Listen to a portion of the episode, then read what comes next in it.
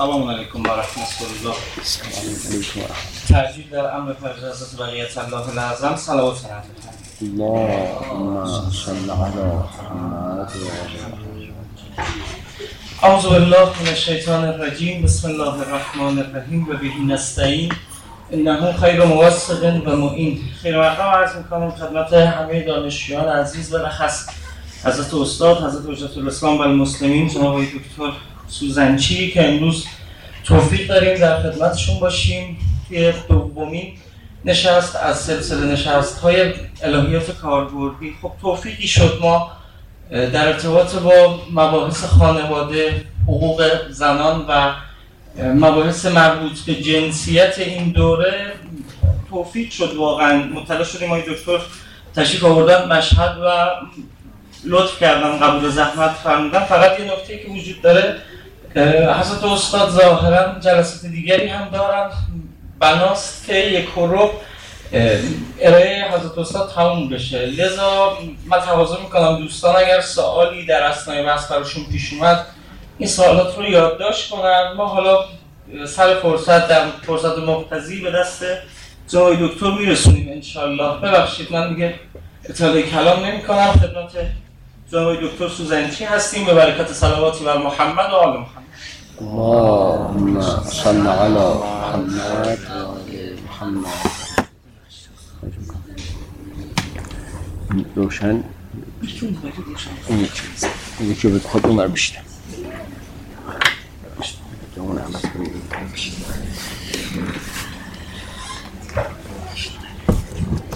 میشینی؟ آره باشه بله داری اگر این وقت محمد این ورتر بشینم یا این فرقا این ورتر بشینم تا تصویر بیفته. آره. من از این ورتر بشینم داشته اونم.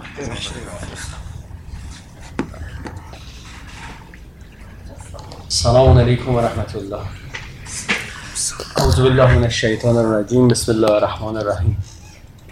بحثی که حالا عنوانش رو خدمت بزرگواران مطرح کردن. تحت عنوان مسابقه تجربه زیسته و تجربه ایمانی. درباره پدیده هجاب غالبا اونی بحثی که تو جای ما مطرح میشه هجاب از قانونه. وقتی از قانون چیزی مطرح میشه مسئله در افق رفتار قرار می‌گیره.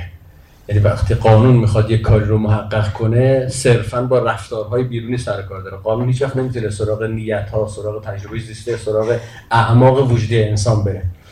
من درباره بحث قانونی هجاب بنزی کافی بحث کردم و به نظر میسش که شاید اینجاش موضوعیتی نداره یا اگرم موضوعیتی داشته باشه من بحث کردم هر کس بخواد می‌تونه بره اون بحث ها رو نگاه کنه.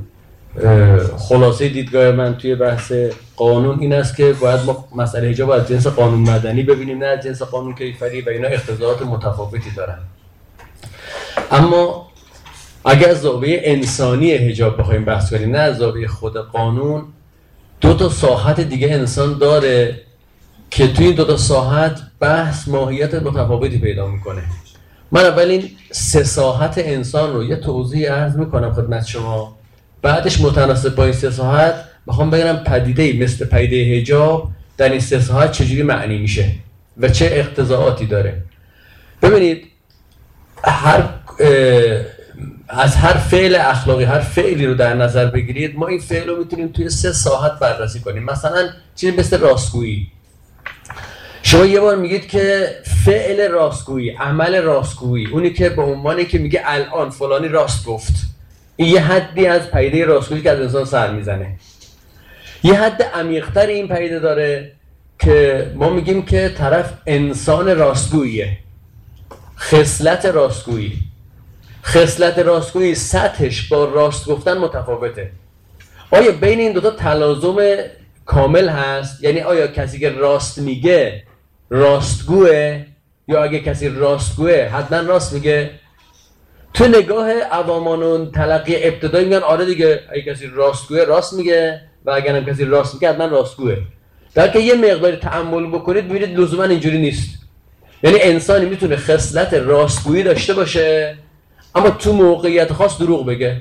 معروف ترینش همون مثالی است که همتون بلدید دیگه. مثلا توی یکی می‌خوان بکشن ناحق می‌خوان یکی بکشن دنبالشن.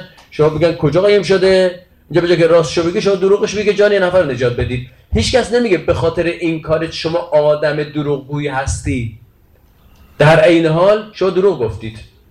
یعنی ما دروغ گفتنی داریم که با راستگویی جمع میشه. از اون طرف میشه انسان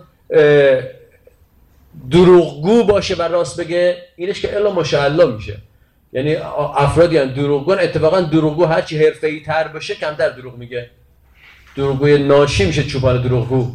ولی دروغگوی حرفه‌ای ده سال 20 سال دروغ همش راست میگه که افراد بهش اعتماد کنن تا بتونه دروغ بگه. پس ببینید تا اینجا دو تا سطح گفتم. یه سطح سطح رفتاریه که سطح رفتاری همون سطحی است که موضوع بحث قانون قرار می‌گیره. که من گفتم تو حجاب مثلا این سطح داره و غالبا تو کشور ما تو این سطحش دارن بحث می‌کنن. یه سطح سطح عمیق‌تریه که ما اگه بخوایم با ادبیات مثلا علوم اجتماعی رو دارش تعبیر کنیم ازش تجربه زیسته یاد می‌کنن. که من اینجا گفتم حجاب مسابقه تجربه زیسته. تجربه زیسته ماهیتش با ماهیت رفتار متفاوته. یعنی تو تجربه زیسته یه علقه های درونی توی شخص هست یک تجربه وجودی توی شخص هست. که این تجربه وجودی ارزش داره نه خود اون فعله. یعنی شما مثال همین راستگویی که عرض کردم شما راستگویی براتون تو انسان ها اگه تجربه زیستش باشه میگه این چیز خوبیه. صرف این که سخن راست از دهنش بیرون بیاد که بشه راست گفتن این موضوعیت نداره. سطح تجربه زیسته یک سطح عمیقتری است از سطح رفتار خارجی. یه, یه گونه بحث هجاب می شود در ساحت تجربه زیسته باشه. من این بحثم مفصل قبلا کردن. آقای دکتر فرمودن که جزبش ظاهرا در اختیار دوستان قرار دادن. چون اینو مفصل بحث کردم الان به تفصیل نمی‌خوام بگم. فقط یک دو نکتهش میگم. اگه کسی جزبه رو نخونده باشه حداقل بدونه بحث ایجاب تو تجربه زیسته چگونه باید تفسیر بشه چگونه باید فهم بشه. من اونجا این مطلب رو گفتم. یه چهار جلسه سخنرانی داشتم به عنوان حجاب به مسابقه کنشگری زن مسلمان. اونجا خلاصه حرفم اینه. ما یه معنا ببینید اساسا اگر شما می‌خواید تبلیغ حجاب بکنید می‌خواید افراد محجبه بشن می‌خواید حجاب به عنوان فرهنگ بشن شما نمی‌تونید تو سطح قانون وایسید. قانون یه سطحی که ظاهر رفتارها رو نگه میداره. حتما باید وارد افق تجربه زیسته بشید. تو افق تجربه زیسته من اونجا ادعام این بوده که تجربه زیسته ای که آقای متحری بازخانی کرد و تو جامعه ما گرفت قبل از انقلاب و امتداد پیدا کرد تا بعد انقلاب و هنوز خیلی از خانوما هجابشون روی اون تجربه زیسته است. تجربه زیسته است به اسم مفهوم سیانت. یعنی هجاب موجب میشه تو مسون بشی. این جمله که هجاب مسئولیت است نه محدودیت. خیلی از خانم ها که محجبه هستن با این تجربه زیسته هجاب دارند. یعنی هجابشون حفظ می‌کنن کاری ندارن قانون قانون نیست چی از چه نیست. مسئلهش این است که من اگه هجاب داشته باشم توی جامعه از دید یه عده‌ای مسئول میمونم از تعرض یه عده‌ای مسئول میمونم. این معنایی است که من اون سخنرانی مفصل گفتم که آقای متحری این معنا رو مانور داد دوش معنای انسانی خوبیه اما به نظر می‌رسه مخصوصا توی فضای قشر نوجوان و جوان ما این معنا کارایش از دست داده. نه اینکه کارش از دست داده باشه یعنی هنوز نمی‌تونه اون اثری رو بگذاره که افراد متقاعد بشن برای این تجربه زیسته. که من تو سخنرانیم گفتم آقا ما یه معنای دیگری از حجاب می‌تونیم مطرح کنیم روی این بدیم که این تجربه زیسته عمیق‌تر از تجربه زیسته سیانته. که من اونجا مفهوم کنشگری رو گرفتم. مفهوم کنشگری حجاب هم اون مفهومی است که شما توی محجبه های بیرون ایران می‌بینید. یعنی من از اون الگو گرفتم رفتم یه بحث تاریخی کردم که اصلا دعوای حجاب از کجا شروع شد؟ چرا زمان شاهی عده تو حجابشون وای میستادن؟ آیا مسئلهشون سیانت بود یا کنشگری؟ و بعد الان چرا تو فرانسه توی ترکیه یه عده وای میستن پای حجابشون؟ اونا مسئلهشون بیش از اینکه مسئله سیانت باشه مسئله کنشگریه. یعنی می‌خوان با حجاب خودشون یه افق کنشگری رو رقم بزنند.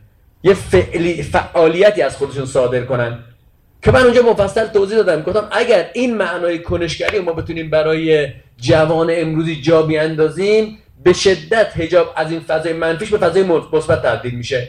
متاسفانه به دلایل متعدده که من میگم یه مقدارش اشتباهات حکومتیه یه مقدارش هم اشتباهات خود مردمه. جوری شد که توی سال قبل بیهجابی علامت کنشگری شد. یعنی شما نگاه می‌کردید این خانوما که روسری برمی داشتن با برداشتن روسریشون کنشگری کنن دیگه. یعنی معنای بیهجابی تبدیل شد معنای کنشگری. همونی که شما میگید مثلا تو فرانسه طرف با نگه داشتن روسریش داره کنشگری می‌کنه. به دانشگاه راش نمیدن و روسریش رو نگه میداره. این داره کنشگری می‌کنه داره مقاومت منفی می‌کنه دیگه. خب این معنای کنشگری چرا به لحاظ فرهنگی قابل دفاعه؟ من اونجا مفصل بحثو کردم خواست خواست مطالعه کنه. بره فقط نکته اصلیشو بگم. ببینید مفهوم کنشگری حجاب از اون مفاهیمی نیست که از آقای با تعبیری داشتن که می‌گفتن که ما تو مسئله زن باید بگیم طلبکاریم نه بدهکار نه اینکه پاسخگو. من گفتم این اتفاق مسئله حجاب اگه معنی کنشگریش باز بشه واقعا ما می‌تونیم حمله کنیم. چرا؟ به خاطر اینکه توی فضای قبل برای الگوی کنشگری زن دو تا الگو دارن دو تاشون گیر داره گیر جدی داره. یه الگو الگوی فمینیستیه کنشگری اجتماعی زن رو دارم میگم یه الگو الگوی فمینیستیه که قالب الگوی فمینیستی کنشگری مردان است. من سر فمینیسم قبلا بحثای مفصلی داشتم. خلاصه اون بحث این است که فمینیست برخلاف شعار زن سالاریش به شدت مرد سالاره. تمام الگوهای رفتاری مرد رو می‌خواد رو زن پیاده کنه. بر همین انسان ایدئال فمینیست ها مرده. نمیگن اینها ولی تمام قالب هایی که مردان است رو به زنها توصیه می‌کنه. این یعنی انسان ایدئالش مرده. بر همین است که الگوی کنشگری فمینیستی کاملا الگوی مردان است. بر همین فمینیست ها مدلی که از زنها رو مطرح می‌کنن تو جامعه این زنه با مرد فرقی نداره. برای همین است یک نکات جالب تو فاز الگوی فمینیستی که تو ایران ما ما هر هم الگوی فمینیستی داریم هم الگوی سرمایه‌داری که الان توضیح میدم. تو فاز الگوی فمینیستی اتفاقا تاکید این است که جذابیت جنسی رو نرید سراغش. برای همین خود کسایی که با الگوی فمینیستی دارن بیهجاب میشن فضاشون فضای برهنگی شدید نیست. فضاشون فضای تیپای پسران است. فضاشون تیپای نسبتا مردان است. این یه فضاست برای چیز. این الگو به شدت ناقصه برای زن به خاطر که الگوش مردان است. یعنی این می‌خواد بگه من زنم اما داره با الگوی مرد میره جلو. الگوی رقیبی که تو فضای غرب برای زن مطرح شده برای کنشگری زن الگوی سرمایه‌داریه. الگوی سرمایه‌داری چیه؟ میگه آقا زنا زنند زنانه وارد بشن. اما زنانگی در چیه؟ در امن جنسیه. بر همین الگوی سرمایه‌داری همه انسان رو میگه که تو هر چی داری باید تبدیلش کنی به سرمایه. این الگوی سرمایه‌داری نکته مهمیه چون جمع دانشگاهی من مثال علم رو می‌زنم. الان تو نظام علمی ما به شدت الگوی سرمایه‌داری داره رفتار می‌کنه. همه ما بنده استاد تمامم بخی حالا توی فضای چیز چیکار می‌کنیم؟ باید علممون رو تبدیل کنیم به سرمایه‌ای که نونشو بخوریم. من چجوری استاد تمام شدم؟ علممو تبدیل کردم به تعداد مقالات علم پژوهشی به تعدادی که قالب مقالات علم پژوهشی لزوما مقاله علمیه. من علمی ترین مقالاتم علم پژوهشی نکردم. چرا؟ چون یه قالب تنگیه که شما نمی‌تونید تو اون قالب تنگ حرف بزنید دوستانی که حالا کار کردن می‌دونن دیگه. مقاله علم پژوهشی لزوما مقاله علمی نیست. آیت الله جوادی آمولیش کدام مقالاتش ظرفیت علم پژوهشی شدن نداره. با استانداردهای چیز برای همین یه فصلای برای خودشون دادن مقالات های جوادی اونجا چاپ می‌کنن. یعنی شما این آدمی که متفکره توی عرضه خاصی اگه بخواد زیر این استاندارد قرار بگیره نمی‌تونه علمشو بکنه سرمایه. شما علم تو بکنی سرمایه تا دانشگاه می‌گفتم در بدی سیستم دانشگاهی همین بس که تو دانشگاه باقی که من هستم من استاد تمامم آقای پارسانی و دانشیاره. دوستان که بیشتر آقای پارسانی رو می‌دونن که آخه, آخه اون دانشیار تو استاد تمامی. چرا؟ من چون تونستم راحت این تبدیل به سرمایه‌اش انجام بدم. ایشون نتونست. ببینید نظام سرمایه داریم که هر چی داری هر چی هستی بکنش سرمایه. تو خانم آقای خانم آقایون خانم ها. خانم های محترم شما یه سرمایه دارید آقایون این سرمایه رو ندارن. اونم سرمایه جنسیه. البته همه انسان ها یه سرمایه جنسی دارن. اما سرمایه جنسی خانم خیلی بیشتر از سرمایه جنسی آقایونه. تو زنانه بیا وارد میدان شو. چرا مردانه میای وارد میدان میشی؟ اما زنانه وارد شو یعنی چی؟ یعنی با سرمایه جنسی تو بیاد خرج کن. با سرمایه جنسی کاسبی کن. با سرمایه جنسی هویت بر خود کسب کن. برای الگوی ورود کنشگری زنانه توی فضای نظام سرمایه داری الگوی زنانه هست اما انسانی نیست.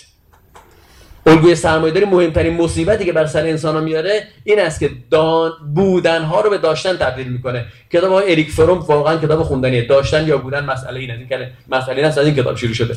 داشتن یا بودن. ارزش های ما به بودن های ماست یا به دارایی های ما؟ نظام سرمایه داری مهم. همه ما باید یاد بگیریم داراییمون رو به بودن تبدیل کنیم. تو نگاه سنتی علمی علمه که درونی شده باشه. تو نظام سرمایه داری علمی علمه که از درونی در آمده باشه کالا شده باشه. تو نظام سرمایه داری میگه بودن تو ول کن دارایی تو بچسب انسانیت رو ول کن. ببین چی می‌تونی باش کاسبی کنی. در همین الگوی سرمایه داری الگوی کنشگری زنانه است اما الگوی کنشگری انسانان نیست. منتها من گفتم هجاب چه چالش ایجاد می‌کنه؟ اگه این چالش رو درک کنید می‌فهمید که دعوای هجاب ما شروع نکردیم. ما یعنی انقلاب. دعوای هجاب رضاخان شروع کرد. دعوای هجاب آتاتورک شروع کرد. و رضاخان و آتاتورک هم متفکر نبودند. پشت سرشون یک نظام انگلیسی که رضا حالا رضاخان که همه قبول دارن پشتش انگلیس بود. چرا دعوا رو سر هجاب شروع می‌کنند؟ چون می‌فهمن هجاب یه الگویی می‌خواد بیاره که این الگو الگوهای رایج غرب نابود می‌کنه. چون هم به شدت زنانه است هم به شدت انسانیه. این اون نکته است که من تو اون سخنرانی کنشگری هجاب به مسابقه کنشگری مطرح کردم که بحث هجاب است در افق تجربه زیسته. بحثی که اینجا می‌خوام خدمت شما مطرح کنم یه پله از این بالاتره. عنوان تو ادبیات کلاسیک نداره. برای همین من فعلا عنوان تجربه ایمانی روش, روش گذاشتم. یعنی تو فضای کلاسیک این ساحت از وجود انسان من ندیدم. بله می‌تونیم بگیم تجربه اگزیستانس باز اگزیستانس هم اون تجربه زیسته نزدیک تره. یا شاید تو ادبیات رایج کلاسیک ادبیات اگزیستانسیالیستا به این افق نزدیکتر باشه باز به نظر من متفاوته. اون افق چیه؟ من برای که اون افق رو توضیح بدم برم از همون مفهوم صداقت شروع کنم. ببینید ما یه صداقتی داشتیم تو افق رفتار. درسته؟ یه صداقتی داشتیم تو افق کنشگری تو افق خصلت های انسانی. معلوم بود این دوتا که اولش گفتم یه بار این است که راست میگم یه بار این است که راستگو هم راست میگم. راستگو راست بگه خیلی فرق می‌کنه با اینکه یه کسی راست بگه. راستگو دروغ هم بگه باز میارزه. به اینکه دروغگو راست بگه. معلومه دیگه این تفاوتی که دارم میگم.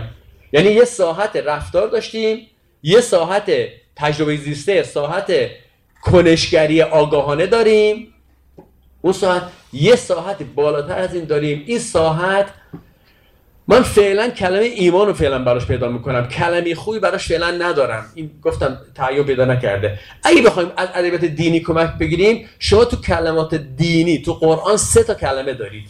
یکی میگه صدقه یعنی راست گفت اون سطح اول. دوم میگه فلانون صادقون. صادق یعنی راستگوی سطح دوم. یه کلمه دیگه تو ادبیات دینی داریم اسم صدیق. صدیق با صادق فرق داره.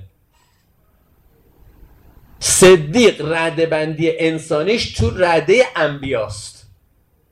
و من یطع الله و رسوله فاولئک مع الذین انعم الله علیهم من النبیین و صدیقین و شهدا و صالحین. ببین صالحین و شهدا یه پله بعد از صدیقند. برای ما در مورد حضرت زهرا میگیم صدیقه کبرا. بخوام دیگه آخرشو بگیم میگیم صدیقه کبرا. این صدیقه بودن بیش از صادق بودنه. یه امر به شدت وجودی عمقیه. افق ایمانه. من دور از یه ادبیات دیگه کمک بگیرم این ساحت رو توضیح بدم. تو ادبیات سنتی ما میگن اخلاق عقاید اخلاق احکام. اینو تقسیم بندی سگالان همه شیدن بعد یه بحثای وجود شناسی می‌کنن سر این. میگن اینا به کدوم ساعت های ما گره می‌خوره؟ شما فعلا نمی‌خواد حتما مدعای منو قبول کنید. فرض منو قبول کنید. اینا علل فرض قبول کنید که منظور من اون ساعت عمیق‌تر می‌خوام فقط معنی بشه. یعنی فعلا تو مقام مبادی تصوری بحثم هستم نه تصدیقی. شما فقط بتونید تصور بکنید اون ساعتی که من می‌خوام واردش بشم چیه؟ کافیه. ولی تو مثال من مناقشه میشه کرد. میگن احکام اخلاق عقاید. بعد میگن ببینید احکام مثل شاخ و برگ و میوه درخته. اخلاق مثل تنه درخته عقاید مثل ریشه درخته. بعد به ازای این میگن ببینید ایمان مال کدوم ساعته؟ مال ساعت ریشه ای است. صالح بودن نبودن مال کدوم ساعته؟ مال ساعت در واقع تنه است. مال ساعت چیزه؟ توی ایمان و صالح بودن کدوم مهمتره؟ تو نگاه دینی؟ آقا مؤمن بودن بنیادی تره یا صالح بودن؟ تو نگاه دینی. مؤمنم منظورم نه که جا نماز آب کشیدن ها. منظورم او ایمان واقعی درونی رو دارم میگم که این ایمان واقعی درونی مثل ببینید شما الان به راحتی دیگه می‌تونید تصور کنید. وقتی میگم صادق منظورم حتی راست گفتنم نیست. اون خصلتیه که از این راست گفتن پر... عمقی تره. این ایمانی که دارم میگم از اون صداقتم عمقی تره. ایمان مهمتر یا صالح بودن تو ادب دینی؟ معلوم ایمان مهمتره. کسی که قرآن رو خونده باشه خیلی واضحه براش ایمان مهمتره. این ساحت اقتضاعاتی داره. یکی از اون اقتضاعات من می‌خوام این دفعه تو این جلسه که خدمت شما هستم می‌خوام حیا رو تو این حجاب رو تو این ساحت توضیح بدم. این ساعت خیلی کم روش بحث شده اما بحثاش به شدت فطریه. فطری یعنی چی؟ فطری یکی از من قبل فطرت فطرت رو. برای خودم تئوریش کردم. اون نظریه فطرت. اون زمانی که دکترا می‌خواستم بگیرم موضوع رساله پروپمنت سال 84 دفاع کردم. الان چند سال میشه؟ 18 سال شده. اون موقع که می‌خواستم پروپوزال رو تصویب کنم که احتمالا حوالی میشه سال مثلا من 78 وارد دانشگاه شدم احتمالا 80 مثلا پروپوزال رو تصویب کردم دیگه. علل قاعده اینجوریه دیگه. اون موقع موضوعی که پیشنهاد میشه 22 سال قبل حدودا. پیشنهاد دادم نظریه فطرت بود. الحمدلله الحمدلله. خدا رو شکر می‌کنم که رد کردن موضوع منو. پروپوزالم تصویب نشد یه موضوع دیگه برداشتن چرا خدا رو شکر می‌کنم؟ به خاطر که اگه من این رساله رو اون موقع برمی داشتم این موضوع رو سوخت می‌کردم. و خودم نمیفهمیدم چی شد. مقاله فطرت من تقریبا دو سه سال قبل در اومده. تقریبا 20 سال بعد از اون زمان که بخواستم رساله‌مو بگیرم. و این من خودم جای دیگه مختلف بودم این مقاله فطرت من حاصل 20 سال کار علمی من من اونجا برخلاف فضای رایج که فطرت بدونید کلمه به شدت منبریه. یعنی چی؟ یعنی هر کی هر جا کم میاره میگه فطریه. من اونجا خواستم بگم فطرت به عنوان تئوری بنیادی چگونه است؟ برای تو دوگانه های مهم فلسفی علوم اجتماعی نشون دادن فطرت چی کار می‌کنه دو دوگانه های خاصی مقاله رو بخونید. وقتی من میگم فطرت برای منظورم عمیق ترین لایه وجودی انسانه. که اتفاقا شما با این عمیق ترین با هر آدمی می‌تونید صحبت کنید. اصلا نیازی طرف مسلمون باشه. اصلا نیازی طرف یه جریان خاصی باشه. اون فطرت که من دارم میگم اینه. به یه معنا خداگاه به معنا یعنی به شدت با آگاهی های شما گره خورده. اما خداگاه به معنی که کاملا منقد جلوش شده لزوما نیست. اما تا کسی بهت میگه میگی آره اینجوریه. به این معنا. به شبیه قضای فطری توی خود منطق. قضای فطری چی می‌گفتن؟ اینا قیاسات ها معها. یه جوریه ممکنه شما ندونی اما تا می‌زنن جلو میگه آره این که قبوله. تو این ساحت چه نکته ای هست؟ تو این ساحت پدیدایی داریم. حالا این دوستان عنوان نوشتن الهیات زنانه. گفتم حالا درست الهیات زنانه هم بد نیست. منم واقعا اتفاقا نکته من الهیات زنانه است. من من مردم و من از کجا تونستم الهیات زنانه رو بگم؟ با کمک احادیث و اینها. من میگم خانم باید نظر بدن درسته یا غلطه. من از روی احادیث و اینا مطلبی رو برداشت کردم. می‌ذارم جلوی خانم ها خانم این است یا نه. من با فمینیستا به شدت مشکل دارم کلا بلاز فکری. اما یه نکته فمینیستا میگن که من اینجا باشون همراهم. اونم این است که آیا تاریخ قرائت مردانه شده یا نه؟ من میگم آری به نظر من رسیده تاریخ قرائت مردانه شده. اما نه اون گونه که فمینیست ها دوباره دارن مردانه این قرائت مردانه رو زنانش می‌کنند. همین چی شد؟ من معتقدم فمینیست جریان مرد سالاره.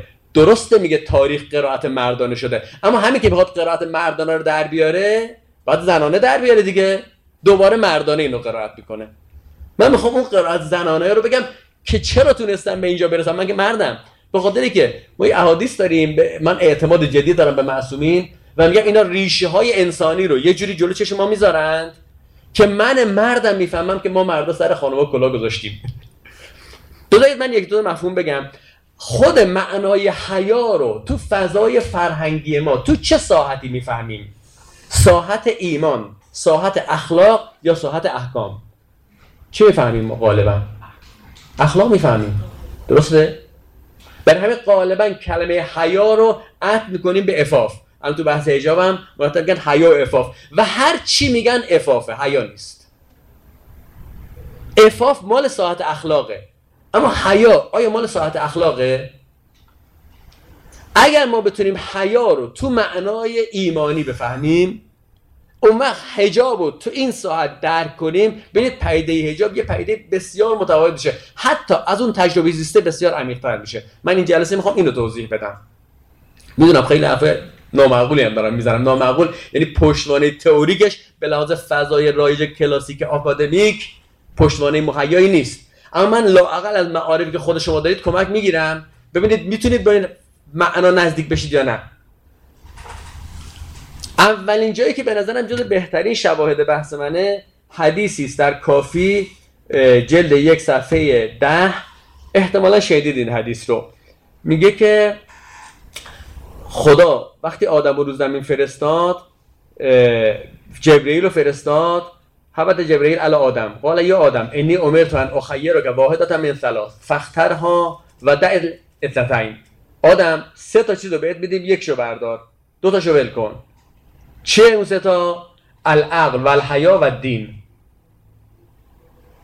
آدمم گفتش که باشه من عقل رو انتخاب می‌کنم. جبرئیل هم گفتش که قال الحیا و دین برید حیا و دین پاشید برید خونتون. اونا گفتن که جبرئیل به ما دستور داده خدا ما هر جا عقل هست همونجا وایسیم. این حدیث حالا یکی یکی نکته بگم. اولین نکته حیا تو رده چی رفت؟ عقل و دین. عقل و دین ساحت ایمانه یا ساحت اخلاق یا ساحت رفتار؟ ساحت ایمانه. دین اینجا همون ایمانه. درسته؟ پس حیا رو داره حضرت اینجا بازخوانی می‌کنه. سوال دو. اگر آدم به جای عقل مثلا دین رو برمی داشت یا حیا رو برمی داشت اون دوتا می‌رفتن؟ می‌رفتن یا نمی‌رفتن به نظر شما؟ با مجموع معارف دینی می‌رفتن یا نمی‌رفتن؟ نمی‌رفتن. به خاطر که تو احادیث متعدد ما گفتن عقل و دین عقل و ایمان اینجوری با هم. العقل و ایمان اخوان تو امان و رفیقان لا یفترقان. گفتن حیا و عقل اینجوری گفتن حیا و دین اینجوری این سه تا مؤلفه رو دو تا دو تاییش همه جا ما گفتن اینا با هم گره خوردند. اگه اینجوریه منظور حدیث چیه؟ اگه این سه تا به هم گره خوردن آدم عقل رو برداشت. خب اون آدم دین رو برمی داشت آدم حیا رو برمی داشت چی می‌شد؟ فرق نمی کرد که. پس ظاهره حدیث چیز دیگه می‌خواد بگه. اون چیه که می‌خواد بگه؟ احتمالی که من میدم اینه. ببینید از این بحث در بیایید. برید سراغ تاریخ و قرائت تاریخی. ما مردا فلسفه رو درست کردیم دیگه. دو تا خانم تو تاریخ فلسفه بودن که فلسفه کار کردن. ولی فلسفه اصلا دانش ها در طول تاریخ به شدت مردان است. درسته یا نه؟ همین است که جنبش فمینیستی میگن دانش زنانه دیگه. چرا میگن دانش زنانه؟ میگن به خاطر که شما مردا همش اومدید دانش ها رو مردانه خوندید. همه مهمترین فیلسوفان تاریخ شما از اول میشه تالس چی چی می‌رسید افلاطون ارسطو همینجور بیا تا کانت نیچه همشون مردن. حالا دو تا خانم هم وسطش پیدا میشه. دانش ها مردا صورت بندی کردن. و وقتی مردا صورت بندی می‌کنن مردا چی رو برمیدارن؟ عقل رو برمیدارند. و وقتی مردا عقل رو برمیدارن مردا ایمان رو برمیدارن. چون عقل و ایمان با هم دیگه است. و برای همین توی قرائت تاریخی ما مردها عقل و ایمان جاش تو اون جای پایینه. حیا که یه خصلت اخلاقی حیا چه ربطی داره؟ حیا رو بذار تو اخلاق.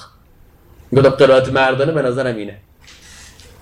اما یه حدیث دیگه داریم. اون حدیثه بذار من قبل از که حدیث رو بگم حیا رو ببرم تو ساعت فطرت به شما نشون بدم بعد برمیگردم اون حدیثه. حیا تو ساعت فطرت کجا داره خودشو نشون میده؟ از داستانهای عجیب قرآنی که مدت ها برای من سوال بود. امسال به نظر خودم حل شده و ادعا نمی کنم حل من لزوما حل درستیه. حداقل میگم شما روش فکر کنید داستان آفرینش آدمه تو اونجا که لباسشو می‌خوان در بیارم. توی سوره اعراف اگه نگاه کنید تو سوره اعراف ببینید ما داستان داستان آدم هوار چی می‌دونیم؟ خدا به آدم گفتش که تو اینجا میری از این درخته نخور. درسته؟ شیطانم چیکار کرد؟ رفت سر ایدا کلا گذاشت از این درخته خوردن. خدا دید از درخت خوردن انداختشون بیرون. درسته؟ داستان اینه دیگه. اما این داستان یه فرازی داره. این فرازش توی توضیح ما نمی گنجه توی سوره اعراف این فراز مفصل اومده. اون فراز اینه. میگه که جالبه این داستان آدم و هوا و این داستان داستان فقط قرآنی نیست تورات و انجیل این داستانو داره فوس و لهم شیطان اونجا که شیطان می‌خواد بره سراغ اینا. ببینید از تو تحلیل این داستان شیطان هدفش چیه؟ قصد هدف شیطان از این برنامه چیه؟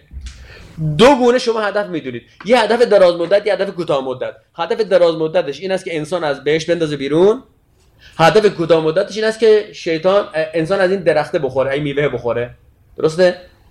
یعنی علل انسان بعد از میوه بخوره تا از بهش بره بیرون. پس شیطان با چه هدفی باید بره؟ یا باید بگه هدفش هدف از وسوسش این است که انسان از بهش بندازه بیرون یا هدفش این است که آدم از این درخته بخوره. اما خدا یه چیز دیگه میگه.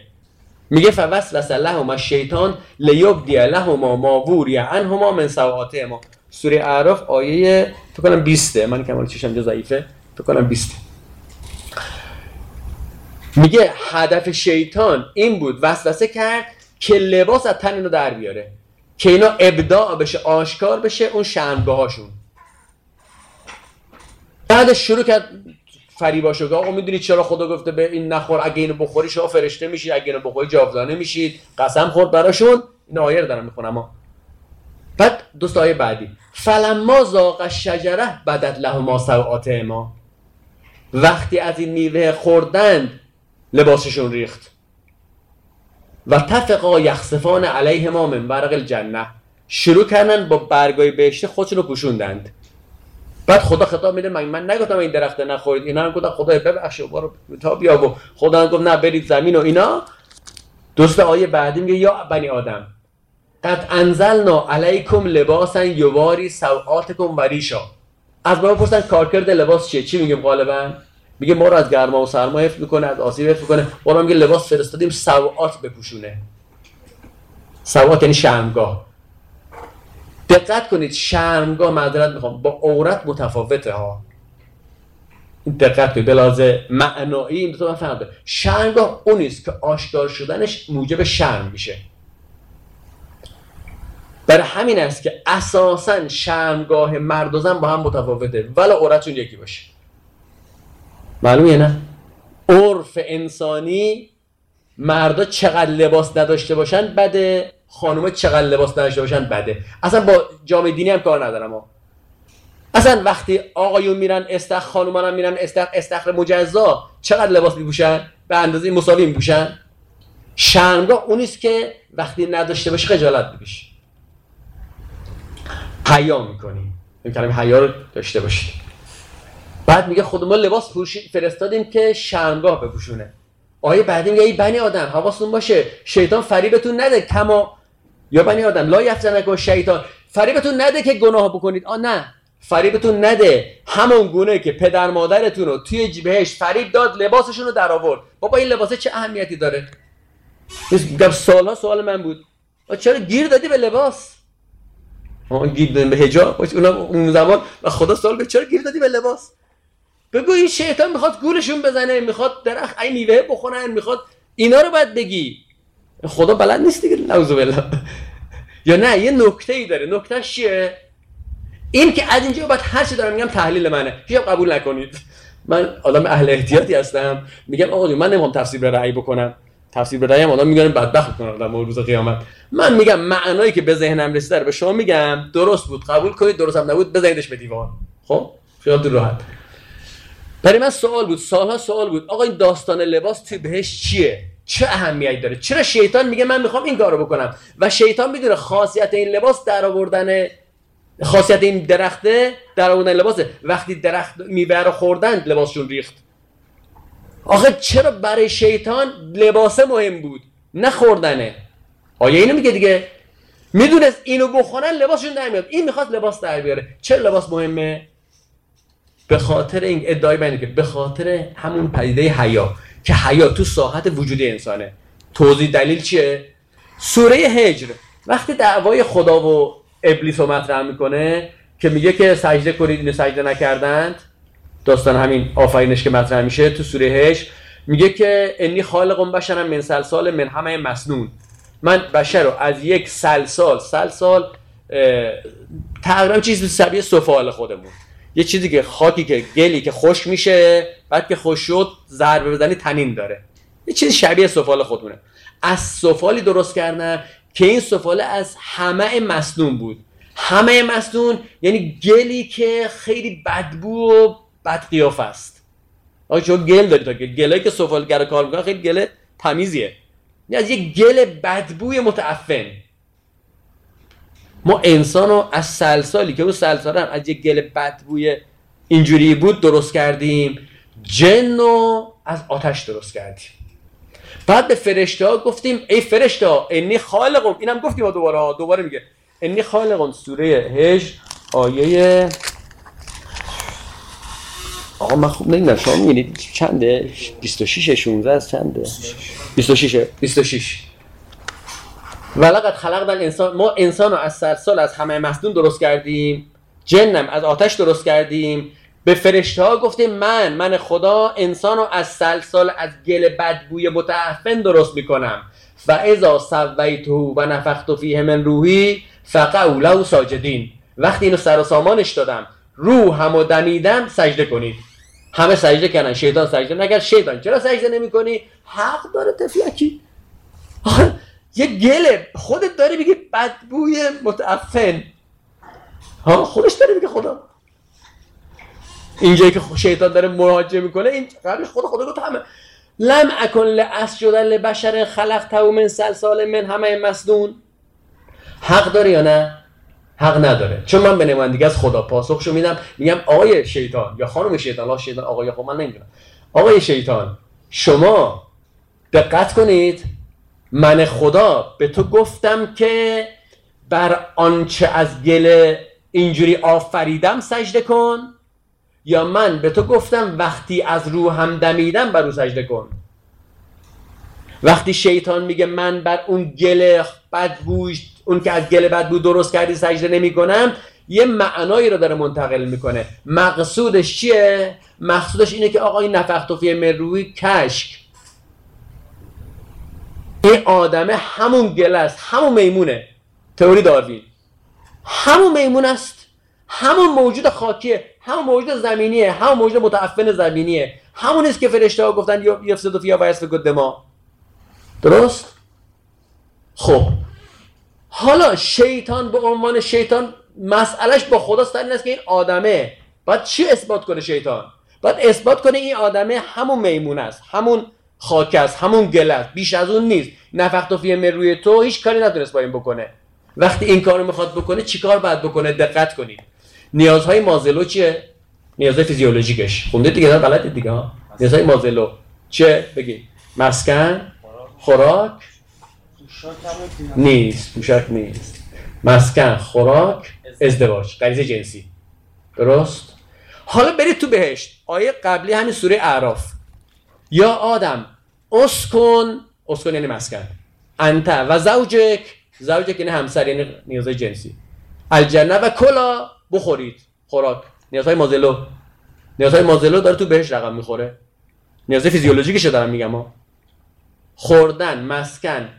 چیز حیوانه دیگه. خوردن مسکن ازدواج خرید جنسی تو بهش داره رقم می‌خوره. اما اما این انسان تو رده نیازهای مازل و نیازهای فیزیولوژیکش یه چیزی داره. من جالبه. چند هم کتاب آقای دکتر ارانی میخوندم شد کتاب مازل و همه جا گفتن نیازهای این ستا رو میگن. آیا مثلا آزاد ارمکی بود بخشید آیا آزاد ارمکی. و خیلی دیگه وقتی می‌خوان توضیح بدن نیازهای مازل رو همین نیازهای فیزیولوژیکو میگن خوراک پوشاک مثلا ازدواج. پوشاک. آیا پوشاک چی چیه؟ حیوانات کدومشون پوشاک دارن؟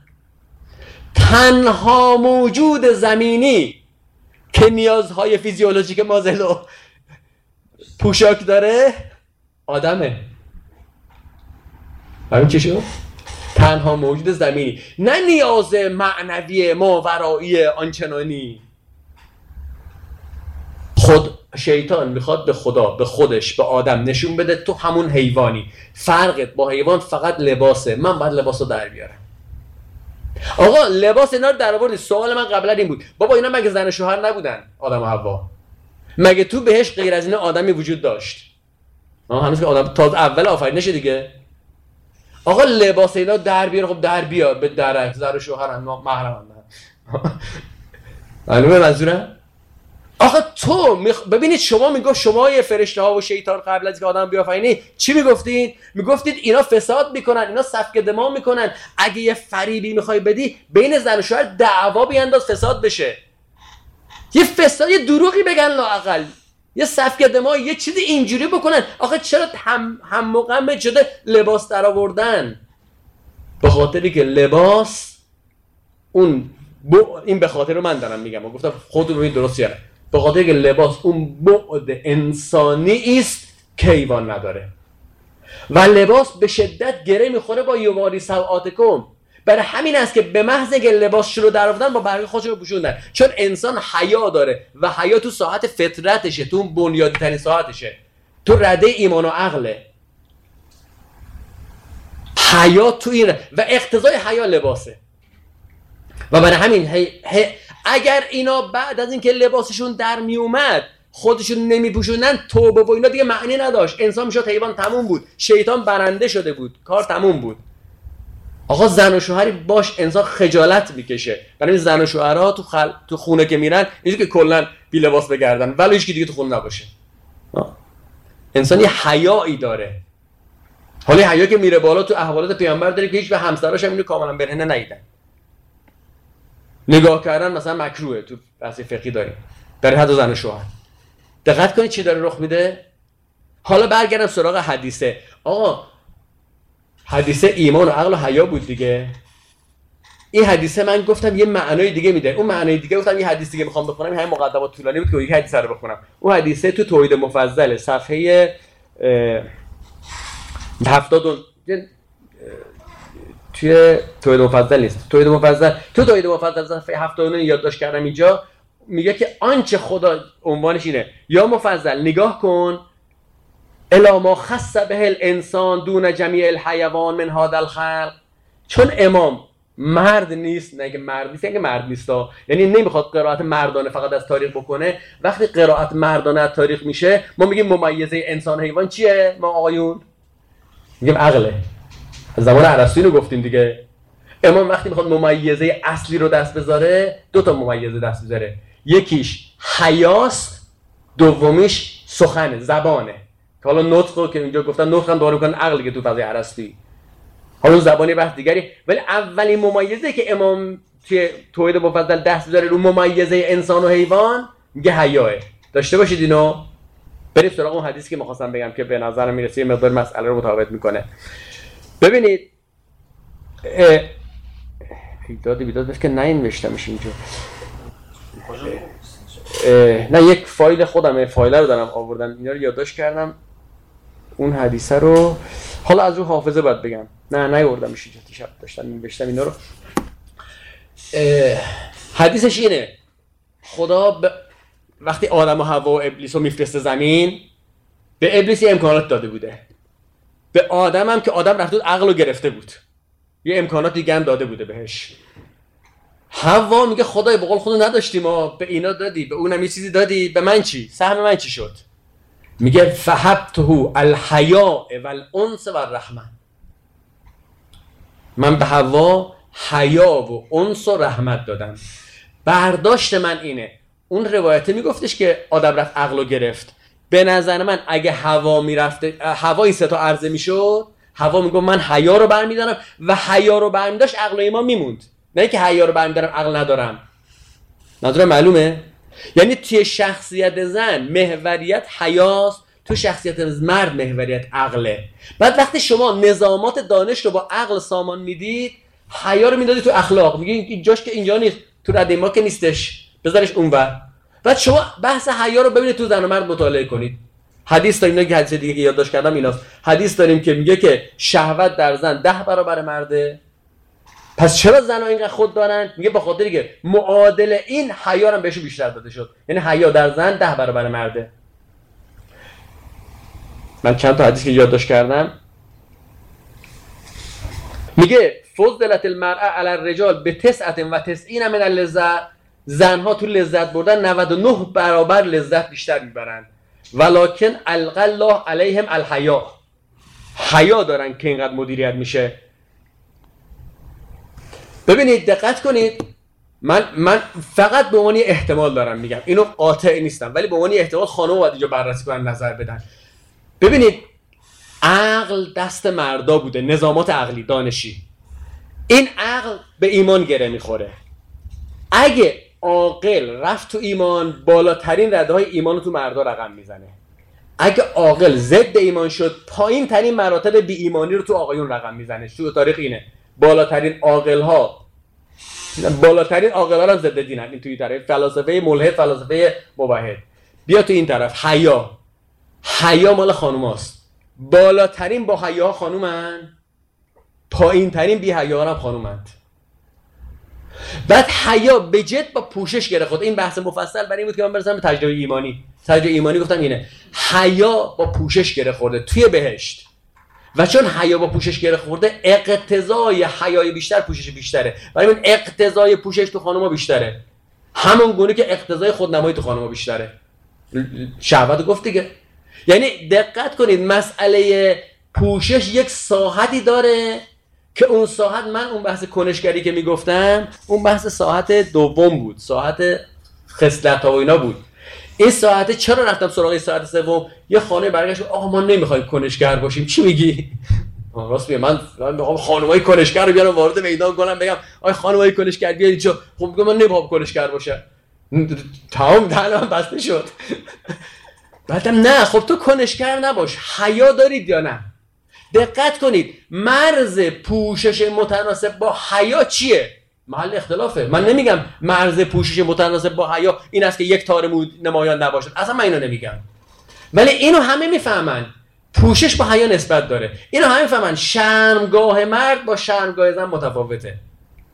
تا کجا؟ تا چه مقدار؟ محل اختلافه. کاملا طبیعی. مثل همه محل اختلافه.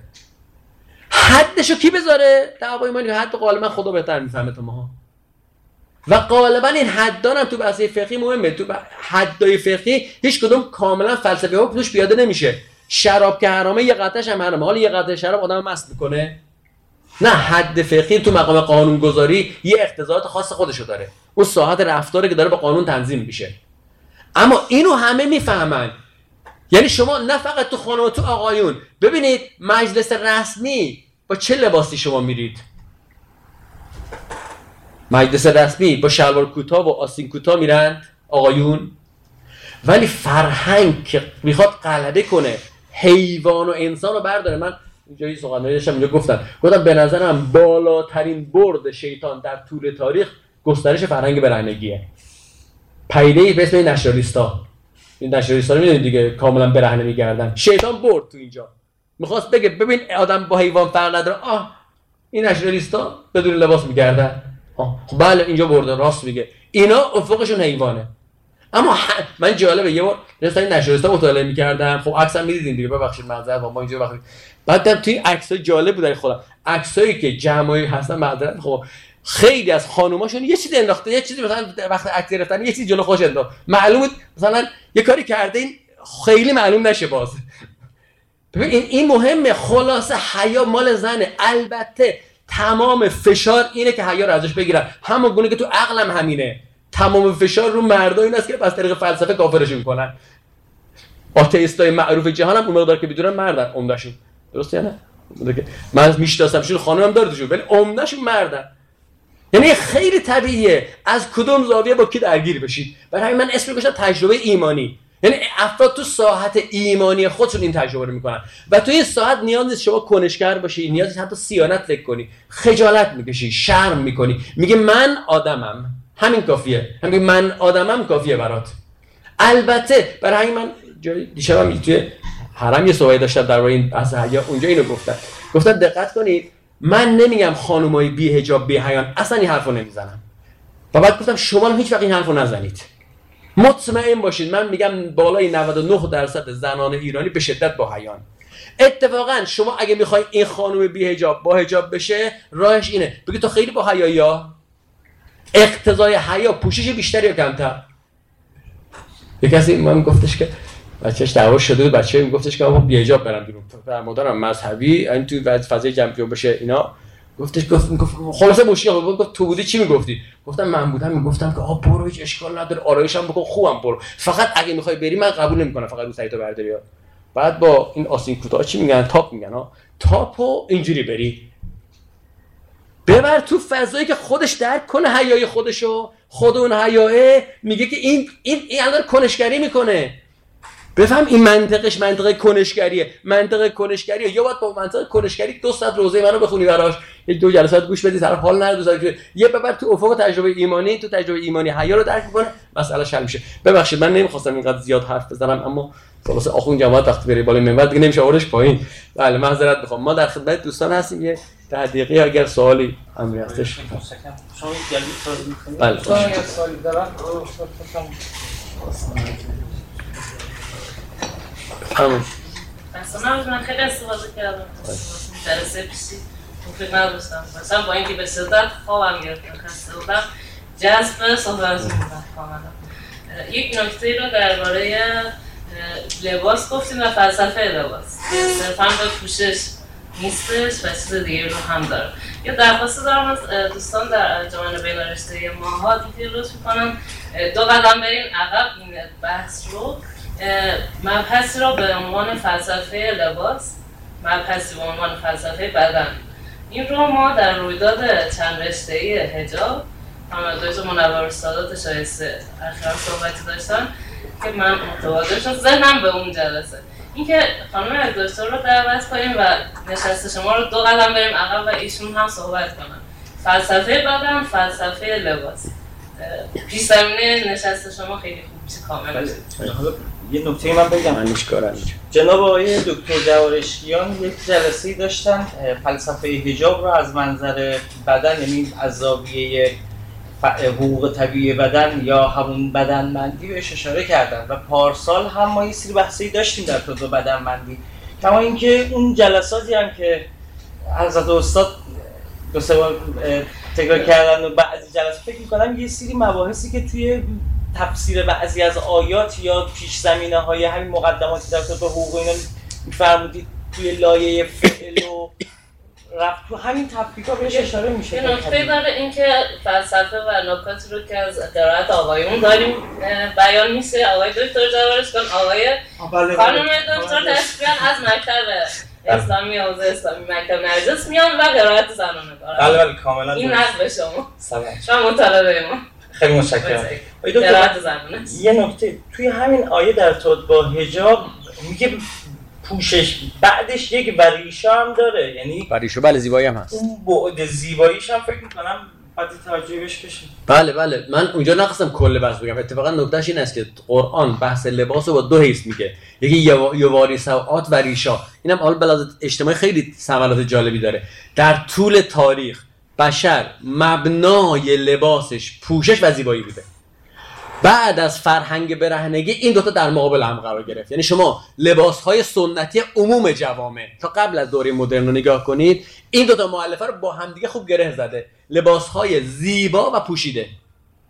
اما بعد از فرهنگ برهنگی دقیقا معکوس میشه. زیبایی میشه نقطه مقابل پوشیدگی. یعنی زیبایی رو با مدل های بدن نمایی دارن تو لباس تغییر می‌کنن. اما با دوباره جالب از نکات پیچیده انسانه. تو تو دوباره با لباس بیشتر می شود بدن نمایی کرد تا بدون لباس.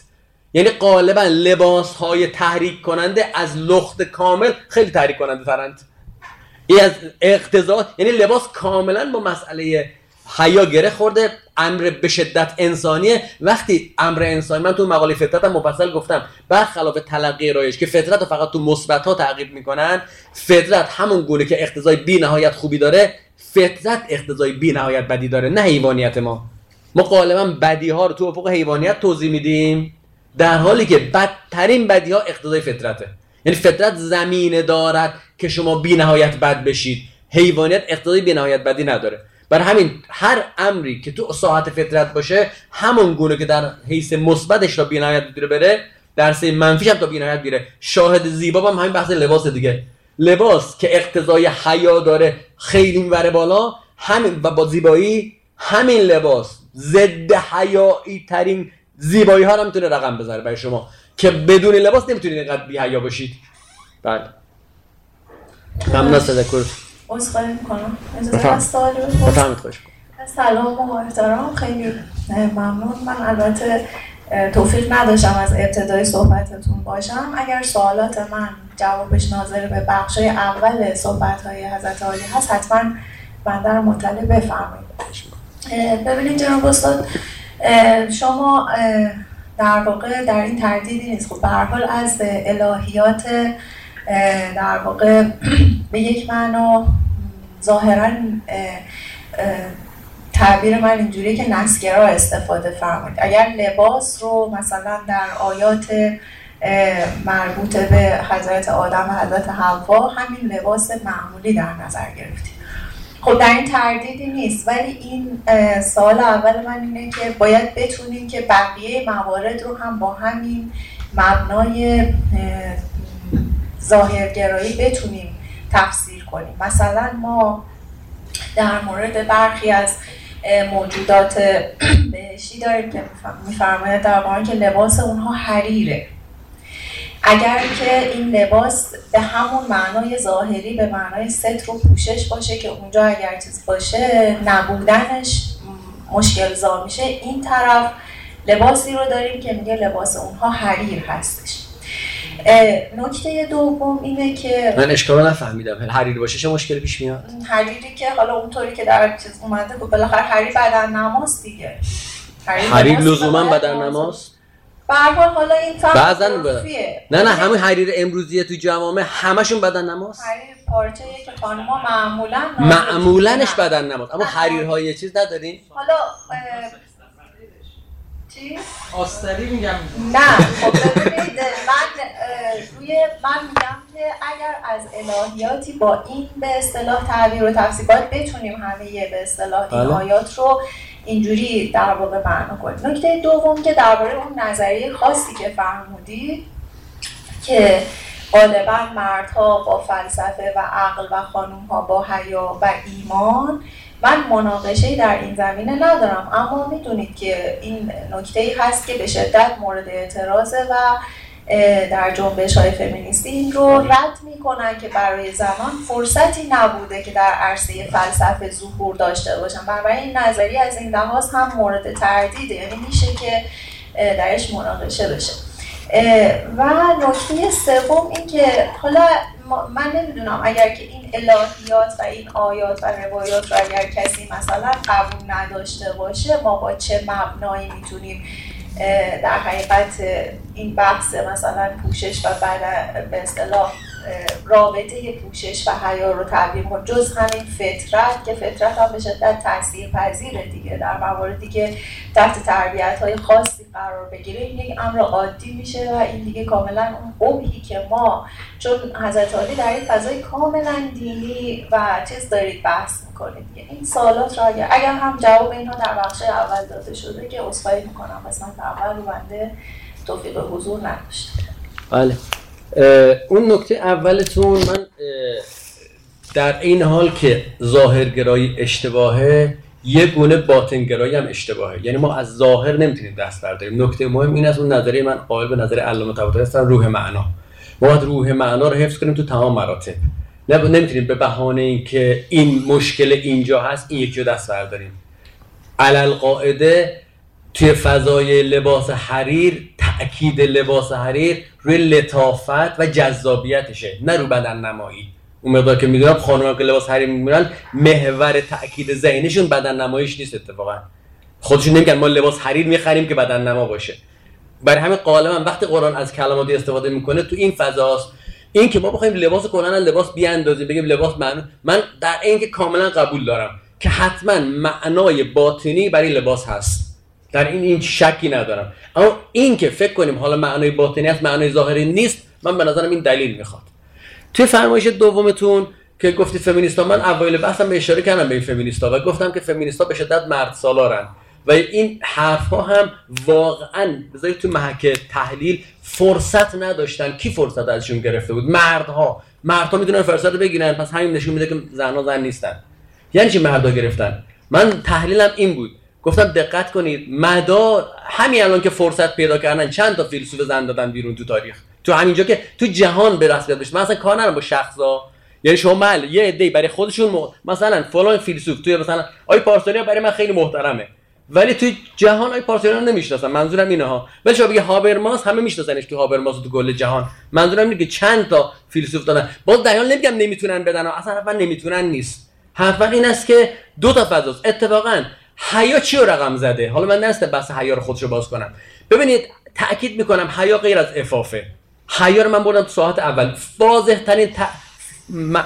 تبیین معنایی حیا که نشون میده حیا غیر از افافه این است که افاف از ماده عفه است. عفه یعنی خودداری کردن کشیدن کنار عقب کشیدن. حیا از ماده حیه است. حیا یعنی زندگی یعنی تکاپو. برای همین کسی حیا رو زیل افاف میفرمه ما مرداییم. حیا رو زیل افاف داریم بردیمش. من میگم اگه خانوما بیان یه کار دیگه می‌کنن. من نمی‌دونم خانوما چیکار می‌کنن. من به نظرم می‌رسه که اینجا داره فضایی باز می‌کنه. اما که وقت الهیات نسگرا کل الهیات نسگراست. تو کل جهان. ما سرمون کلاه نره. خیلی سرمون کلاه رفته. شما برید تو فرهنگ غربیان یا کنید حتی فرهنگ های نیچه ای فرهنگ های مارکسیستی. ببینید به شدت نسگران. داستان فروید داستان می‌سازه. داستان می‌سازه. برای که شروع تاریخ نشون بده. ما داستانه که داریم و داستانه که ریشه در کل فرهنگ داریم استفاده می‌کنیم و شما اصلا هیچ کدوم اینا رو قبول کنید حرفای من رو. شما برید من گفتم افق فطری خاصیتش اینه. همه می‌فهمند این رو که پوشش با حیا نسبتی داره. همه جهان که دارن برهنه میشن حدی یه ببخشید میگم این کلیپ ها رو برای ما میفرستن دیگه. حالا شما میاد برای ما هم میاد. این کلیپ های چیز اومده بود برای ما؟ این کلیپ های فیلم چیز دوری مخفی. گذاشتین معذرت می‌خوام ولی خلاص آقا ببینید اینا نشون میده تو جهان چی داره میگذره. توی یه کشور اروپایی این از سوپرمارکت که می‌خوان بیان بیرون این چیز گذاشتن معذرت می‌خوام. یه پنکه گذاشتن زیر زمین این هر کی رد میشه این باد می‌زنه با شدت بالا. خانم های مینی پوش میان این باد که می‌زنه به شدت خجالت می‌کشن. من می‌خوام ببینید پوشش با حیا گره خورده. چه دین بگه چه دین نگه. این فطری منظورم اینه. یعنی تو ذات انسان هست. من قطعا از نس استفاده می‌کنم و حواستون باشه. برید متفکرین بزرگ هگل مارکس همه اینا رو برید بخونید. ببین کدومشون رو که از نس استفاده نکرده. به جد رو متون مسیحی و چیز سوارند اینها. همون ضد دیناشون اما فویرباخ برید نگاه کنید آثارشون رو. ببینید ما اینقدر وحشت می‌کنیم که آقا نقلی شد نه آقا این معارفی است که این معارف به نحو تمثیلی تمام بشریت رو گرفته. و اگه شما خودتو از این محروم کنی به بهانه که کی قانع میشه این بازنده است که ما تقریبا اغلبش اون داریم. یه دوستای ما در حدود مهمترین تئوری های تو عرصه علوم اجتماعی. چرا وبر. برید نگاه کنید ببینید چقدر اینها نسگران. نسگرا به این معنا یه جمله از نصر رو در آوردن از هم کتاب مقدس رو در آوردن. محور تفکرش رو قرار دادن. ما یه فضای غلطی توی ما رایج شده. تا, تا به نص استناد می‌کنیم فکر کنم من تعبد می‌خوام. من, از اول گفتم تعبد داشته باشید. من گفتم این داستان رو روش تأمل کنید. این داستان داستان بشره. آقای آزاد ارمکی تو کتاب خانواده ایرانیش برید بخونید. میگه مثالواره های خانواده. میگه برخی مثالواره ها مثالواره های جهانی است. مثالواره آدم و حوا. میگه برخی مثالواره ها مثالواره ملی است. مثل مثالواره رستم و سهراب. میگه خانواده تو جهان با برخی داستان ها معنی میشه. این این فهم این است که آقا جون حالا که داره تو جهان بعد ایشون مثلا رفته سراغ مثالواره آدم حوا میگه قرائت اسلامی قرائت مسیحی قرائت یهودی. اما حواستون باشه مثالواره ها به شدت مؤثرن تو فهم پیدای اجتماعی. ما بعضی وقتا از این طرف با ما افتادیم. یعنی فکر می‌کنیم که چون نحن اون حرفای چیز که به نظرم حرفایی که سر خودمونم کلا گذاشتیم. نه آقا از متون استفاده کنید اما از مخاطب تعبد نخواه استناد آی دکتر یا اون سطح جاستیفایش یا صرفا ایده گرفتن؟ چون ظاهرا فرمایش سرکار خانم ظاهر به استدلال و حجیت ببینید من که اصلا به حجیت نرفتم جلو. آره. منتها نکته دقت کنید. حتی استدلالشون روی اینه.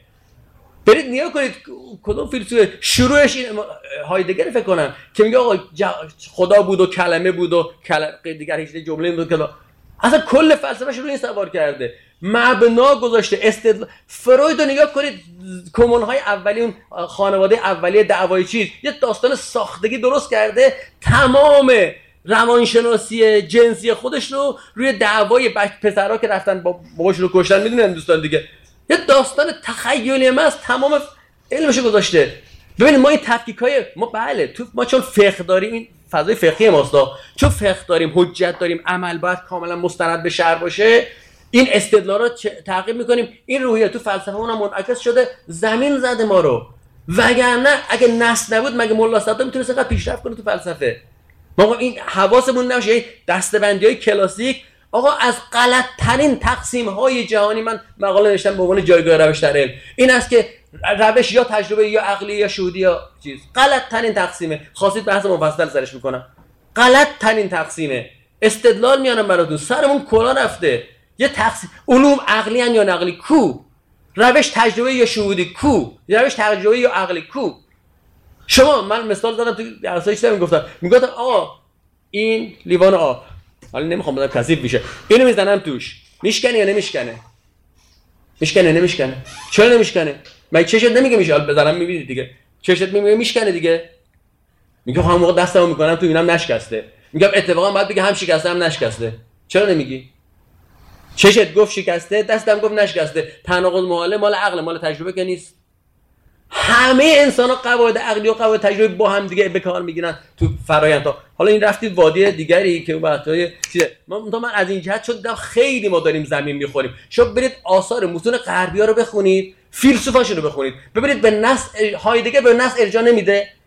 برید نگاه کنید چقدر ارجاع میده و چرا هیچکی چیز نمیشه. نیچه نیچه نیچهش که اصلا میگه کاملا ضد خداست. ببین چقدر نسل مسیحی داره ارجاع میده نسل متون مقدس. بله یه جایی هم گارد می‌گیره یه جایی مسخره می‌کنه اما یه جایی به جد داره به نسل ارجاع میده. این نسل معرفت درونی شده جوامع بشریه. ما این نسل رو خیلی دست کم می‌گیریم. ببخشید من این دفعه رفتم تو فاز نسلی ببخشید من فقط جسارتا نخواستم بگم الهیات نسلگرا الهیات بی‌اعتباریه. گفتم اگر یک جا رو با الهیات نسلگرا پیش رفتیم باید بتونیم جای دیگه ای که نسل خلاف این رو در این رو قبول کردم. گفتم اولش بتونیم بله. سازگار کنیم. وگرنه الهیات بله بله. لایه اول الهیات و اگر بی اعتبار بدونیمش که اصلا لایه بله بله. نه اون که گفتم اولش عرض کردم. شما دو تا فرمایش به نظرم داشته باشه. شاید من برداشت غلط داشتم. به نظرم شما یه فرمایش این بودش که اینا با هم ناسازگاره فرمایش دوم بود که من برداشتم دو تا بود. اگه یکی بود که نه من اصلا ببخشید اشتباه برداشت کردم. اولا این سوال هم پیش میاد که ما به یک سطحی از حجیت هم برای نصب قائلیم بالاخره دیگه. توی همین نصوص متعارض با چالش مواجهیم یعنی عملا شما از این بیانتون شاید جای این سال پیش بیاد که نسبت به اون روایاتی که میگه هنن نواقص العقول. نسبت اونا رو قبول دارید؟ من اتفاقا تو نظام معرفتی من کاملا اونا جایگاه پیدا می‌کنه. جای جایگاه پیدا می‌کنه؟ ببینید شما وقتی نواقص العقول رو تک می‌گیرین توهین به خانم. اما اگه پذیرفتی که مرد اول رفت سراغ عقل هم نواقص الحیا. خروجش میشه دیگه؟ مرد رفت سراغ عقل حیا اومد نه که نیومد. اما اون یکی حدیث میگه یه حیا مرد ده تا زن. خب شما می‌تونید اینو بگید ترجمهش کنید بگه هم نواقص الحیا. آیا می‌خواد مذمت کنه؟ می‌خواد بگه حیای این تابع اون عقل اون تابع این. نه اینکه عقل نداره. عقلش تابع. آیا نکته که یادم رفت بگم توی این بحث اینه. ببینید اقتضای حیا حیات اقتضای حیا خانواده است. و کسی که در طول تاریخ خانواده رو نگه داشته زنه نه مرد. اساسا زنهان که خانواده چرا زن خان... چون حیاشون بیشتره. یعنی خانواده به شدت درگیره مفهوم حیاست و برای همین تا خان همون گونه که علم رو مردها نگه داشتن در طول تاریخ خانواده خانواده رو زن نگه داشتن. منتها خ... مردها میان قرائت می‌کنن خانواده رو. وقتی مردها قرار می‌کنن تبدیل می‌کنن به دانش مطالعات خانواده خروجیش چی میشه؟ خروجیش میشه نظریه افلاطون که مطلب مسخره ای از زندگی خانوادگی. دوستان وقتی می‌خونی چه خانواده که نمیشه. میشه خروجیش کمونیسم نمیشه خروج وقتی مردانه داره می‌خونه. ولی وقتی شما میفته دست زن زن داره زندگی رو پیش می‌بره. زن داره خانواده رو نگه میداره. اینا خیلی مهمه. یعنی من این, این که گفتم اون بحث فمینیستی گفتم وقتی که شما میگه قرائت مردانه هر چیزی به ازای خودشه. اگر شما تونستی با حیا حوزه حیا رو درک کنید. یکی از چیزایی که یادداشت کردم دیگه نرسیدم بگمش این حدیثه. ما حیا رو گفتم تو رده اخلاق می‌بریم. ببین امام صادق علیه السلام حیا رو کجا می‌بره؟ الحیا تو مصباح شریعه صفحه 189 الحیا نورون. جوهره صدر الایمان. حیای نوریست جوهرش صدر ایمانه سینه ایمانه. و تفسیره تفسیر حیا چیه؟ التثبت ان کل شیء ینکره توحید و المعرفه هر جایی که توحید و معرفت گفت بذار کنار تو اونجا جدی بذار کنار با ثبات قدم اونو بذار کنار. یعنی حیا اون که توحید و معرفت رو در وجود انسان راسخ می‌کنه. برای همین حیا عقل زنانه است. برداشت من اینه. همان ما حیا رو تو فردای مردا بردیم. یه یه عنصری تو ازای عقل عملی اخلاقی. من میگم حالا اگر خانم ها بشینن حیا رو خودشون بازخواهی کنن نه من. من دارم با سه چهار تا حدیث میگم این حدیث داره یه گرایی میده به ما که من آقا خلاصه باز نمی‌تونم تفسیرش بکنم. اما اگه ها بشینن با همین عنصر حیا که تو وجودشونه تفسیر بکنن چی ازش در میاد؟ باز من نمی‌دونم چی در میاد. ولی این حدیثه داره کاملا حیا رو برده تو بنمایه توحید و معرفت. میگم توحید و معرفت تثبتش با حیاست. نه با ما تثبت توحید و معرفت با چی؟ با عقله. ما ما مردانی نمیگیم دیگه. امام صادقه که امامه می‌تونه اینو بگه. وگرنه ما دست آقایون باشه همیشه تا حالا ما نمی‌گفتیم. می‌خوایم مردم دیندار بشن استدلالی دیندار شو. ادبیات ما آقایون اینه دیگه. من می‌خوام این حیایی که دارم میگم نه افافه. افاف هم حدیث داریم. من اینو یادداشت کردم. افاف یکی از خروجای حیاست میگه حیاست که موجب افاف می‌شود. برای همین حیا و افاف یک ما آقایون میگم ما آقایون یک کاسش کردیم. بریم حیا رو تعمل کنیم. من چه تعملی می‌تونم بکنم؟ تعمل من این است که تو فضای احادیث که من به این اهل بیت اعتماد دارم ببینم اینا واقعا چجور فهم کردن. راه دیگهش مراجعه خانم ها به حیای درونی خودشونه. ببینن حیا چجوری پشتوانه معرفته. من همینجوری تصوری از مسئله ندارم. ولی امام صادق هم الکی حرف نمی‌زده. بله. خب آقا ما فقط وقتمون یه مقداری بیشتر از تموم شد.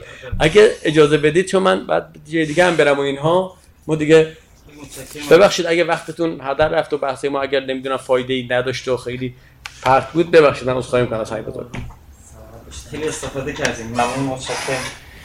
ان توفیق باشه بیشتر از این خدمتتون باشیم. نسبت به این فرمایش آخرتون روایتی می‌تونم از حضرت صادق صلوات الله علیه نفسه می‌کنم قایت الحیا ان یستحی المرء من نفسه. یعنی یه ساحت فردی برای حیا داریم ما که ماها به شما حیا رو معمولا تو فضای اجتماعی و بعد رفتاری و اخلاقی می‌فهمیم. یعنی پس عملا یه چیزی فراتر از نگرش اجتماعی باید یک لایه عمیق‌تر فردی شخصی هم براش در نظر بگیریم.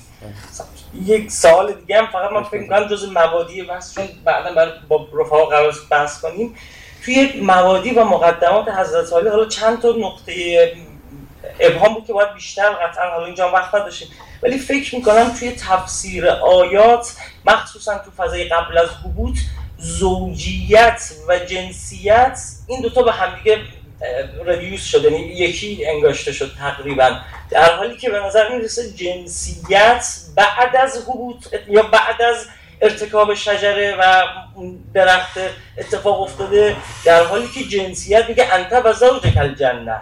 من می‌خوام بگم شاید مهم باشه که این زوجیت رو از جنسیت جدا کنیم. اتفاقا تو مبنای خانواده هم ما میگیم مبنای ازدواج جنسیت نیست. قرارداد جنسی نیست. بلکه عنصر رحمت و مودتیه که مال زوجیت بوده. ولی برداشت این بود که توی بیان حضرت علی زوجیت و جنسیت یکی انگلیسی شد. ببخشید آخر وقتی تذکر خوبیه. خانم علامه تو کتاب هنر زمان زیستنشون خیلی رو این رفته مانور داده. منتها برای من مسئله حل شده نیست. واقعا. ببینید ابداع سوعات رخ داد. اینا تازه به جنسیتشون پی بردن یا خجالت کشیدند ابداع که تو بهش رخ داد. بعد بعد حبوط نیست. ابداع تو بهش رخ داد. و همونجا که رخ داد یعنی آیا واقع من قبول دارم. ما تمرکزمون رو بزنیم رو زوجیت. این فرمایش خانم تو کتاب هنر زنان و زیستنش هست. یعنی قبول دارم. زوجیت پتانسیل بیشتری داره. اما زوجیت جدای از جنسیته یعنی ما مرتبه زوجیت قبل از جنسیت داریم. من ای زهره او کشفه. بدعه به شما چه فرق داره زهره و کشفه؟ زهره به معنی ظهور و به وجود اومدن به وجوده؟ نه مثلا حضرت رسول روایت داره میگه که بود الاسلام و غریبا. اسلام غریبانه آشکار شد یا غریبانه ظهور کرد؟ آشکار که یه معناست. خب نه روح معناش میگم ظهور که آشکار دیگه ظهور یعنی ظاهر شدن یعنی آشکار شدن من فرقش رو نمی‌فهمم وجود دیگه شما وجود و ظهور وجود چی دارید مصادقه می‌کنید؟ من میگم یه کسی ریش یک امردی شاب بود ریش در میاره. خب. اینو عرب چی میگه؟ میگه بعد هر بعد هر ریش مثلا چی میگه؟ یا میگه کشف ریش. هیچ کدوم. چی میگه؟ ایجاد شد ریش توش. نه میگه بجا در ریش وجه در ریش. نمی‌دونم ما عرب نیستم یه عربی بیاریم ببینیم که چی میگه. نه خب این بدعه به معنای ظهور یعنی از اول بوده. خب اگه از اول بوده آره. یعنی قبلش لباس هم داشتن؟ آره. خب آره. خب نه بعد از من میگم تازه ظاهر شد براشون. آیه که خیلی نه اون این تفسیر بله مسیح مسیحی این است که لباس نداشتن آشکار شد. ولی آیه خیلی ظهور داره چون آیه بعدی میگه قد, قد انزلنا علیکم لباسا یواری سواتکم لباس کار کردش اینه. و من اینم میگه که من می‌خواستم بعد اطلع ما سوعاته ما. این مباریه برداشته بشه. لیبدی له ما سوعاته ما ببینید یعنی اون که ظاهر. ببینید دیگه شد داستان مسیحی می‌بینید تو داستان مسیحی این است که اینا برهنه میگشتن توجه بدنشون داشتن. اما تو داستان اسلامی واقعه یا تو ظاهر آیه اصلا اینجوری نیست. داستان اسلامی این است که لباس شور ریخت. این مقدار که من می‌فهمم. حالا ممکنه اشتباه فهمم من دوباره میگم. بزرگواری. ببخشید خیلی خواهش کنم سلامت باشید که تشریف داشتن تو جلسه عذرخواهی می‌کنم. میبخشید جسارت شد منظرتون مجددا ممنونم از جواب دکتر سوزنکی توفیق داشتیم امروز خدمتتون باشیم جلسات آینده الهیات کاربردی احتمالا یه دونه الهیات اجتماعی خواهیم داشت با آقای دکتر قایمینیک و یک دو جلسه الهیات حکمرانی و نظریه جنسیت ببخشید سلام. محمد اللهم صل علی محمد.